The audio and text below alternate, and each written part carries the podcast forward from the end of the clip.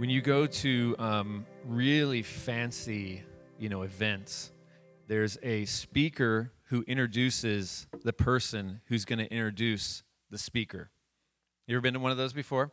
So tonight, I'm going to be introducing the person who's going to be introducing the person. Okay.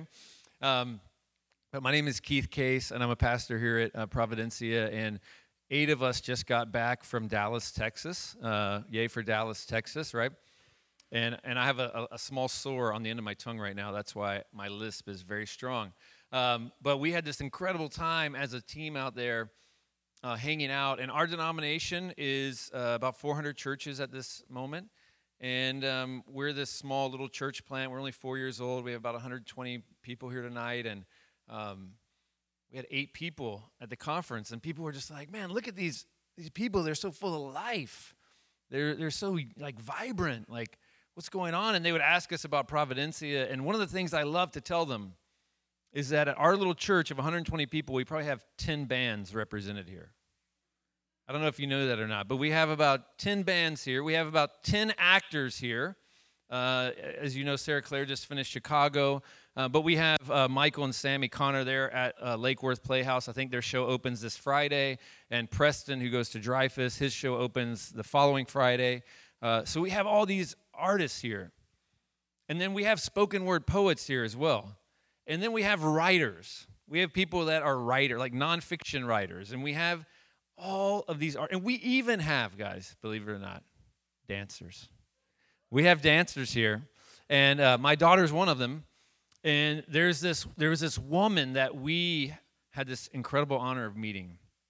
And she is the priest of dancing here in uh, Palm Beach County. and in fact, in South Florida. If you ever go to her house, there'll probably be about 20 dancers there. Uh, half will be in the hot tub, the other half will be in the pool. She'll be feeding them. If you go to any dance performances here, like a collaborative dance performance, uh, and she'll be on stage probably for a panel at the end and everybody there whether they live in miami or they live here in palm beach county or they live in broward they know this woman. They know this woman because she not only has loved well the community of palm beach atlantic and their dance department there but she has loved our region well. So she is a pastor here at providencia. She is a pastor here in our city and we love her so much. And I want her to introduce her friend to you all now. So, would you put your hands together for Jen Henley? Yep.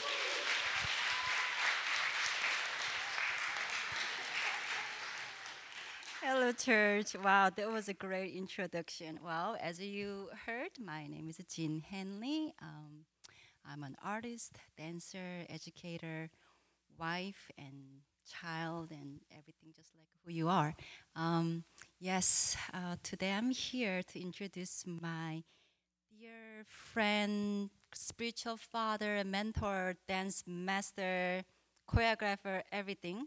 Um, two things I want to tell about him. Number one, Pastor Keith last night made sure that don't forget to mention is just like a lot of you know me as Michael Jackson and me, something big relationship about Michael Jackson and me this man used to be the disco champion in Houston, Texas. Back in those, uh, what, 1970s something? Yeah.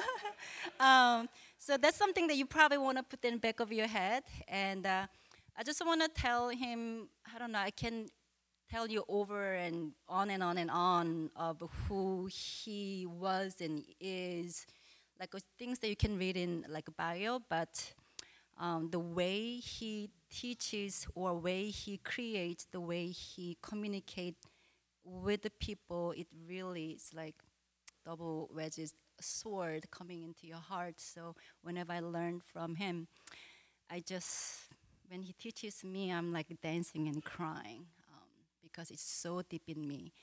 And when I was going through the darkest of my life, uh, nothing worked no prayer, no friends, nothing worked. But only thing worked for me was those endless uh, sleepless night watching one of the, his choreography just over and over and over again until I fall asleep. So that's all I can say to you right now. So why don't you? Here is Randall Flinn, the disco champion of Houston, Texas. Love it. I've got this. Good afternoon, everyone. I'm from Texas, so maybe I should say howdy, y'all. Um, being from Texas, of course, we have this saying that everything in Texas is bigger. Um, we're a very large state. And uh, I have very good friends who are professional artists. Uh, one's from Finland, her husband's actually from California, but they live now in Kansas City, Missouri. And we love each other deeply, but we have this little competitive thing going on, which is a cultural competition thing. And I was there a few years ago during the 4th of July. And they said to me, Hey, tomorrow we have this incredible surprise for you. We are taking you to the largest fireworks display ever in the United States. And I looked at this dude and said, Are you serious? Jeremiah, do you know where I'm from? I'm from Texas. Everything in Texas is bigger. I don't believe that Kansas City is going to have a bigger fireworks display than Houston, Texas. He said, Come and see. So, even though the display wouldn't have started till later on in the evening, like 7:30, evidently this park was going to be very crowded, so we had to arrive quite early. It was a very hot day in Kansas City. We sat there for several hours getting sunburned and eating junk food and gluten and all this junk. And I'm thinking, come on. Finally, it was time to do the big countdown for this big fireworks display. So on it went 10, 9, 8, 7, 6, 5, 4, 3, 2, 1. Nothing. Something had gone wrong. It didn't work. They had a three year old daughter named Iris. All of a sudden, as everyone else is like silently shocked, you hear little Iris looking up, going, Oh my gosh, it's beautiful. It's just so beautiful. Daddy, it's beautiful. And I'm looking at this child and thinking, oh my gosh, she's so right. It is beautiful. We were waiting for the manufactured gloss and glitter. She saw the transcendence of God. She saw the creation of God. She didn't know what fireworks were, she had no clue. So to her, this was a display of the fireworks, and it taught me such a lesson. Have my eyes shifted from the beauty of what God has designed for me to see, in the beauty of how He wants to communicate to me that transcendent encounter with God? Or even as a believer, am I always looking for the fireworks of culture to amaze me? when God provides his own beautiful fireworks. The heavens declare the glory of the living God. When I was a child, I grew up in a Italian, Sicilian, and Irish home. So we're talking mafia and boondock saints, all living together in the same house. It was quite dramatic, to say the least. Okay, let's be honest. It was extremely, extremely dysfunctional and abusive. I remember I was about five, I think, maybe six years old. The home where my grandmother lived was near a big Catholic church, Italians. And uh, I was playing around that neighborhood, and I decided that I just wanted to take a little journey into the church. It was during the weekday. And the door of the church was opened, and I walked into this kind of Catholic cathedral, and I was in awe I walked in and I got this sense of beauty. And I remember I looked up on the altar and there was a candle that was burning on the altar. And all of a sudden, this gentleman said, Young man, what are you doing here? And I said, I just walked in to look. And I said, Can I ask you a question? And he said, Sure. I didn't know that he was a priest. and I said, uh, What's the candle and the light that's on? And he said, Oh, I'm happy to tell you about that. That means that the presence of God is here. And this light represents the flame of his presence. And I remember being this child, just so awestruck. Well, I didn't know later on that I would be going to this church and I would be brought up in the Catholic faith. And I'm thankful for that time, but there were some things kind of growing up in an Italian home that were kind of interesting about that. Um, I remember when I was told that it was time for my first confession. And I wanted to make sure that however I entered into this, that I did it in the correct way because I wanted to be forgiving. The nun has spoken to us in our classroom, in our catechism class, about sin, about the outcome of sin. And purgatory didn't sound so great to me, and hell definitely didn't sound great. And I was all but maybe nine years old at the time. But I really wanted to get this burden off of me because I knew there were things that I did. I would hit my brother, I would take money off of my mother's desk, um, I would say words that were naughty words. And I knew a lot of naughty words. So I asked the nun, was it important that I told everything? And she said, yes. You need to confess everything that you feel bad about. And I said, and so then I really have to be like really clear about it? She said, yes, you do. So I went to the priest and I said, bless me, Father, for I have sinned. This is my first confession. My sins are and I began to tell the priest every cuss word that a nine year old boy knows in Houston, Texas. When we got to some of the big ones, the priest finally said, Son, it's enough. You can just say that you curse. I went out, I did my penance, and I thought, Great, this is it. From this day forth, I get to appear before God and I am clean. And that lasted all but a few hours. And I went back home and I hit my brother again, and I took more money off of my mother's desk, and I still had a potty mouth. And this kept going on till the age of 12. And at the age of 12, I got really angry, extremely angry. I was angry about a few things that I grew up in a house of law. My dad had been in the military, he had become mentally ill. He was in and out of mental hospitals, in the Veterans Hospital, the psychiatric units, over and over and over again. He was abusive, physically abusive, uh, emotionally abusive. And so already that aspect of law was so clear. I couldn't go to my dad for anything. And now I'm looking at this and putting the two and two together and thinking, God calls me to this game called holiness while all the while he knows I can't win. And that's maniacal.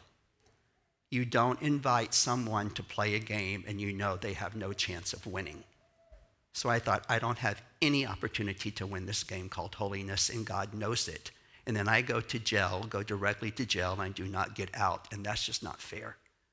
So at the age of 12, I said, God, forget you completely. I want out of this. This was not the God that I wanted to know in my life. Then I got involved in the arts. I became a professional dancer. Dance became my religion. Quite interesting enough, one of the first jobs I got as a dancer was in a musical called Jesus Christ Superstar. and I got cast as a disciple. It's like, oh, come on. and, uh, but I'll never forget one evening two things, two songs. One was a song that Mary and Peter sing.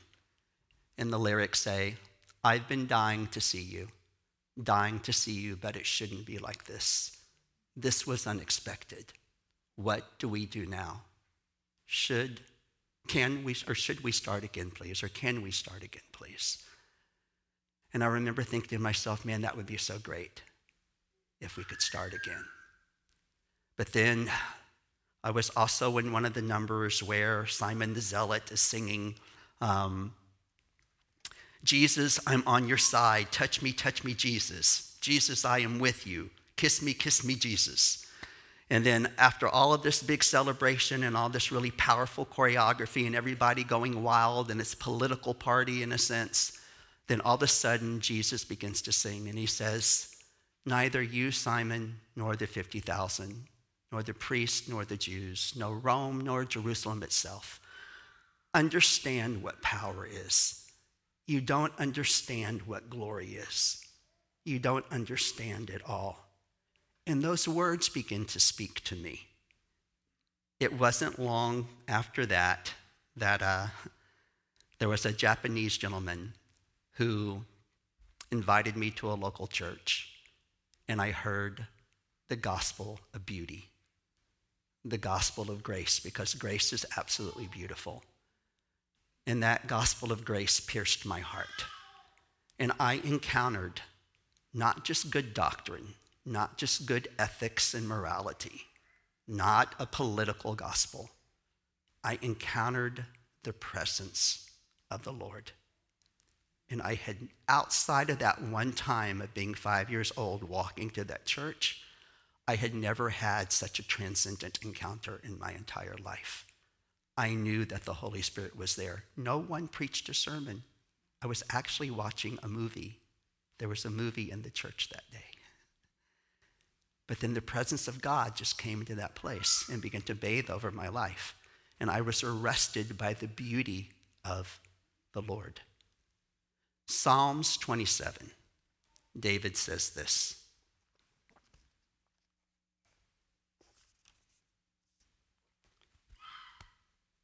Excuse me one moment. This is what happens when you get over 20.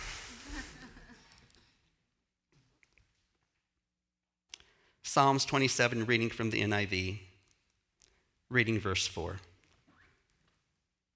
One thing, one thing I ask from the Lord, and this only do I seek, that I may dwell in the house of the Lord all the days of my life to gaze upon the beauty of the Lord and to seek him in his temple. One thing have I desired, that will I seek to gaze upon the beauty of God. God is beautiful. Christ is beautiful. The Greeks had three prime virtues. They called them the transcendentals the good, the true, and the beautiful as Paul began to minister in Greek culture, these virtues, in a sense, were baptized and redeemed because they were part of the virtues of God anyway, into an understanding of good theology. God is good, God is true, but God is also beautiful. He's infinitely beautiful, and what He creates is beautiful. And when God creates, He creates from a heart of love. The motivation of everything that God creates is the love of God. And so God's beauty reveals his love, it re- reveals the attributes. The heavens declare the glory of God. I'm a pastor now, as well as a choreographer. It's a really schizophrenic job to have one in the arts, one in theology. But to me, it really isn't schizophrenic. It works hand in hand and it's beautiful. I'm from Texas. I'm kind of bothered by my own culture, to be quite honest with you all. Uh, we're very evangelical in Houston, Texas, in the Bible Belt. And I see that there's a new movement, in a sense, maybe not so new, but it's to politicize the gospel. If somehow the powers that be in the political arena can just side with the Christian faith and good doctrine, then somehow we can win the world for Jesus. And so now there's this dominance, in a sense, towards let's get out our ethics and let's get out our apologetics into the mainstream culture, and let's do that in whatever method we can. And if that means that that's dogmatic or it's done a little bit in a through tyranny, it doesn't matter. What's important is that the ethics and the apologetics somehow go forth. But I'm here to say that I believe that if all we do is focus on the ethics and the apologetics, the good and the true, and we negate the beautiful or marginalize the beautiful in any way, shape, or form, then what is truly good, what is truly true of the gospel of Jesus, in a sense, just becomes dogma because the culture is not tapping in to that. It's not inviting, and it's not inviting because it's not always presented beautifully. Often it's presented through po- protest or propaganda, or it's politicized. And so then the culture is rejecting this. But where's the beauty? Where's the beauty of the Lord? When people walk into our congregation, when they see us interact with each other, will they leave here and say, Man, that was beautiful? Man, that service today, it was beautiful. The way Christians interact, the way Christians reveal their faith, it's beautiful. The way that Christians interact with the mainstream culture around them, ah, man, it's glorious. It's so beautiful. I don't know about you guys. I work in the arts community. My artist friends are not saying that about the church. I'm not going to tell you what they say. My artist friends aren't telling me that about Christian community or the impact of Christianity within the culture. I've never heard them say, Man, it's so beautiful. It's so glorious. As a believer that's working in the arts, I want to ask myself what's gone wrong. Isaiah 61, prophecy of the Messiah. The Spirit of the sovereign Lord is upon me because he's anointed me. And the next word is to. The anointing of the Spirit gives directive. It sends you somewhere. It takes you somewhere. It's a calling. To have the Spirit of God dwelling within you is a calling, and that calling moves you. It causes you to dance. Some of those directives, and the one of the directives, the specific one that really speaks to my heart, is to give them a crown of beauty instead of ashes. A crown of beauty instead of ashes. A work of the Spirit of God, a work of the anointing of God is to bring forth beauty, redemptive beauty. This world needs to see and to hear redemptive beauty. I believe the ones who can bring that forth are what I call the artistic priest of God. I love the way that Keith introduced my friend. She's a priest of the Lord in the culture of dance. She's serving in the cultural arena of the arts as a priest before God. And that's who we are before the Lord. I like to use this term that I've kind of coined. I call it artist of Zion. I get it from Psalms 87. In Psalms 87, it talks about those that are born in Zion. And it says that God will say, This one and that one, they're born in Zion. At the end of the chapter, it says this Let the singers and the dancers alike say, All of my springs exist in you, O Lord. Any singers and dancers in here? Mm-hmm. Yeah? Let the singers and the dancers alike say, All of my springs are in you. The well springs of my life exist because of you, O God. I am an artist born in Zion, the kingdom of God. I'm a priest before the Lord. I can actually minister beauty instead of the ashes, the garments of praise for the spirit of heaviness. God, thank you for that honor. Thank you for that privilege.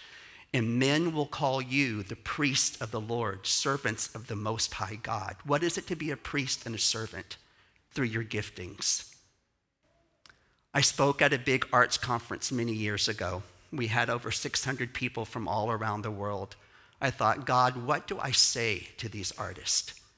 give me something that somehow they can leave and they can feel like they have been filled and they've got something to empower them on their journey because they, their, their interest was to integrate their artistry and their faith. So I was praying, and the Lord kept taking me to John chapter 13, where Jesus is washing the feet of, disciple, the feet of the disciples. And I thought, God, this is a beautiful passage, but come on, there's nothing artistic about this passage. And I felt the Holy Spirit challenge me and say, read again. And I kept reading it and reading it. And finally, again, just dialoguing with God God, what is this about? What is artistic about this? And the Lord reminded me of a couple of things. When I was a child growing up with two older brothers and we fought a lot, I would defend myself by going into the washing machine and taking out towels that were wet and rolling those towels up, and man, they made a great whip. My brothers were so scared when I got that towel in my hand and I could pop them. Another thing I enjoyed doing was taking the towels out of the dryer and then putting that towel on my own body. And the Lord said, You remember, this is the way that you functioned as a child. You either used your towel to beat people with it or you used it to indulge yourself. But now I'm asking you to take that towel and, as an artist, wash the feet of soiled humanity. Wash the feet of the broken. Son, are you willing to be a servant artist, to work in the arena of redemption, to realize that this is the place that is so needed this beauty of the Lord being translated into the church and into the culture? Interesting enough, Moses is up on the mountain. He's getting the Ten Commandments, these tablets of stone. It was artistic, there was a glory in it. But even though Moses is holding on to the law, the ethics, the apologetics, you could say, it's almost as if he stops and he says, You know what, God? P.S. Just one more thing. Show me your glory. Where's your beauty? This is awesome. God, your law is awesome. But God, where's your beauty? Not too long after, this is what God says Exodus 31. See Moses. In other words, Moses, pay attention, dude. See Moses. I've chosen Bezalel. Anybody know Bezalel? He doesn't get too much popularity, unfortunately, but he should. Bezalel's name means under the shadow of God. Bezalel was called by God. God got Moses' attention about this guy. Bezalel had probably been a slave in Egypt building the pyramids. And God says, Moses, I've chosen Bezalel. I've chosen under the shadow of the Almighty God. And I've called him to design for glory and for beauty he built the tabernacle of God in the wilderness. The first mention of anyone being filled with the Spirit of God, and I'm not negating Moses, I think Moses is an incredible guy. I like to meet him someday. But it doesn't even say of Moses that he was filled with the Spirit of God. The first mention, and I believe that first mentions in the Bible are important. The first mention of anyone being actually filled with the Spirit of God was Bezalel. For what purpose? To design, to create, to bring forth beauty and to bring forth glory, to build a dwelling place on earth for the glory of God that would be a type and a shadow of what the kingdom of God was like. And Bezalel was anointed for this. So, what I'm saying to you is not we're negating the Moses we're saying, yes, we need the lawgiver. We need the preacher of the law, in a sense, the ethics, the absolutes, the morality of Christianity. But if we don't have the Bezalels that join together with the Moses, then we're negating something within the body of Christ and within Christian community. Because the Bezalels and the Moses have to learn to work together, hand in hand. We need each other. You know, Keith told me that there are artists in this church. You're needed. You're an important part of the body of Christ because you are the priest of the Lord as well, the creative priest of God, those born in Zion. But it's interesting that when Zion was taken into Babylonian captivity, Psalms 137, by the rivers of Babylon, we wept when we remembered Zion. There we hung our harps upon the willow trees. It goes on in that prayer. It's a priestly prayer. It's, it's the artistic priests who are writing this psalm. And they say, If we forget you, O Zion or Jerusalem, may our tongue cling to the roof of our mouth. Any singers here?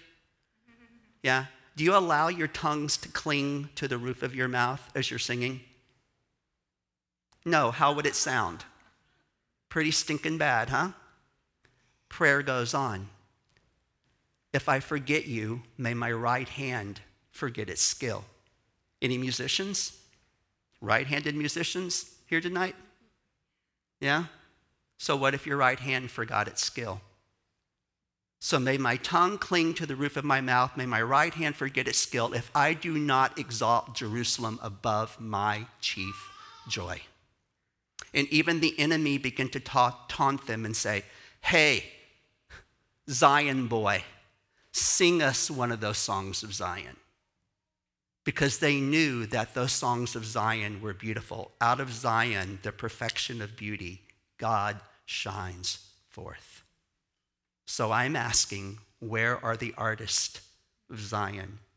Where are those who will participate in the redemptive work of God, bringing forth the transcendent encounters with God through the offering, the sacramental offerings of beauty? Do you know art can be sacramental? It can be an offering of beauty before the Lord. Then I believe we're going to come into this Trinitarian balance of the good, the true, and the beautiful working hand in hand. I'm going to close with the story Vincent van Gogh. Vincent's desire was to follow in his father and his grandfather's footsteps. They were Dutch Reformed ministers. He went to theology school. In a sense, he was looked on as a failure. They allowed him to become a missionary, and evangelist, and sent him to the coal mines in Belgium. He was with the poorest of the poor. And he wanted to make sure that these people who lived in such impoverished lives could understand the significance and the worthiness of their life. So he began to sketch them in their daily occupations to reveal to them the beauty of who they really are.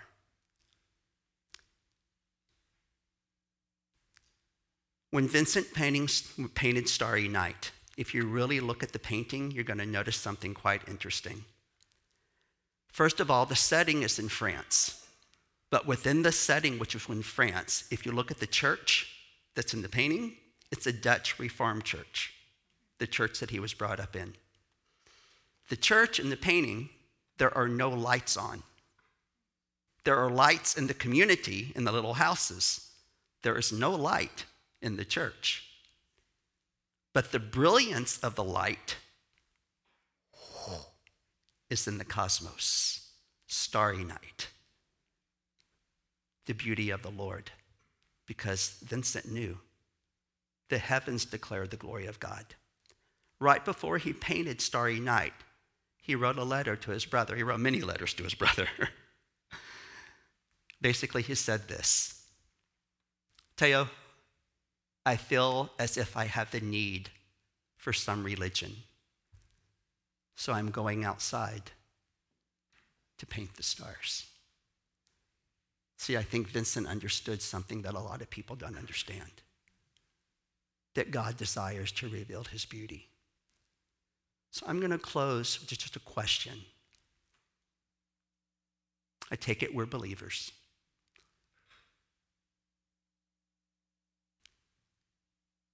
Do we believe in a God who is truly beautiful? Do we believe in a Jesus who is beautiful? Do we believe in a faith that is beautiful? Is God beautiful to you? Is this the way you see God? Is this the way you comprehend your relationship with Him? He is beautiful.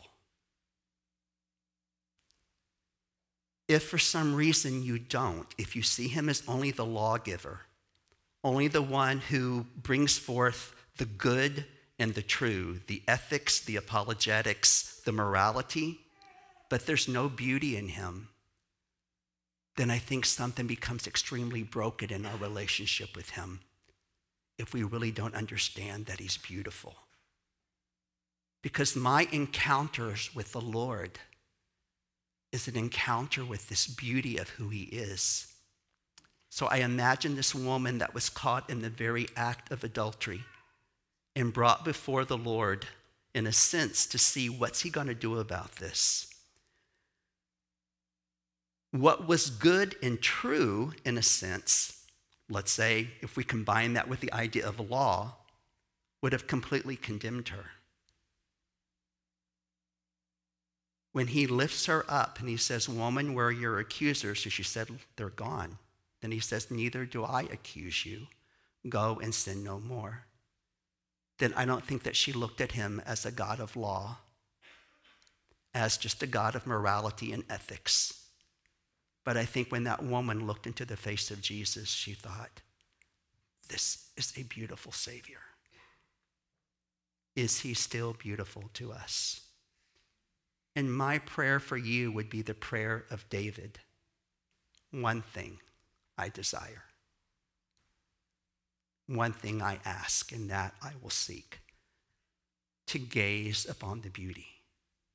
And I don't think that we can bring forth the beauty of the Lord if we don't ourselves gaze upon it. And as we're bathed ourselves in that redemptive beauty and we're filled, then the Spirit of the Lord's upon us to bring forth beauty for ashes. I believe that we live in a time now where the Holy Spirit is moving in completely new paradigms, that perhaps traditional ways of communicating the gospel, the gospel doesn't lose its power, but we have to also be relevant for the times that we live in. I work in Europe consistently. We did a performance there in Bulgaria not too long ago. After the performance, this young man came up. His name was Michelangelo. He looked at me and he said, What the hell was that? I said, Excuse me? He said, Dude, I'm a professional dancer. I've been around dance all my life. Now, what your dancers just did, what the hell was that? I said, What are you talking about? He said, Man, I'm shaking. Like I am shaking. I felt something that was so deep. What is this? And I said, Buddy, you're going to have to rephrase your question. And he said, Huh? I said, Michelangelo, you just asked me what the hell was this? And it's the wrong question. You need to be asking me, What the heaven is this? Because, buddy, that's what you just encountered. You just encountered heaven. You just encountered the beauty and the glory of God, and you've never felt that before, have you? He said, Dude, you're right. I said, Are you ready? Are you ready? Because it's a gift. His beauty is his gift, and it's his gift to us all. May the beauty of the Lord be upon you and establish the work of your hands and the work of your hearts, your relationships, your vocation, your calling.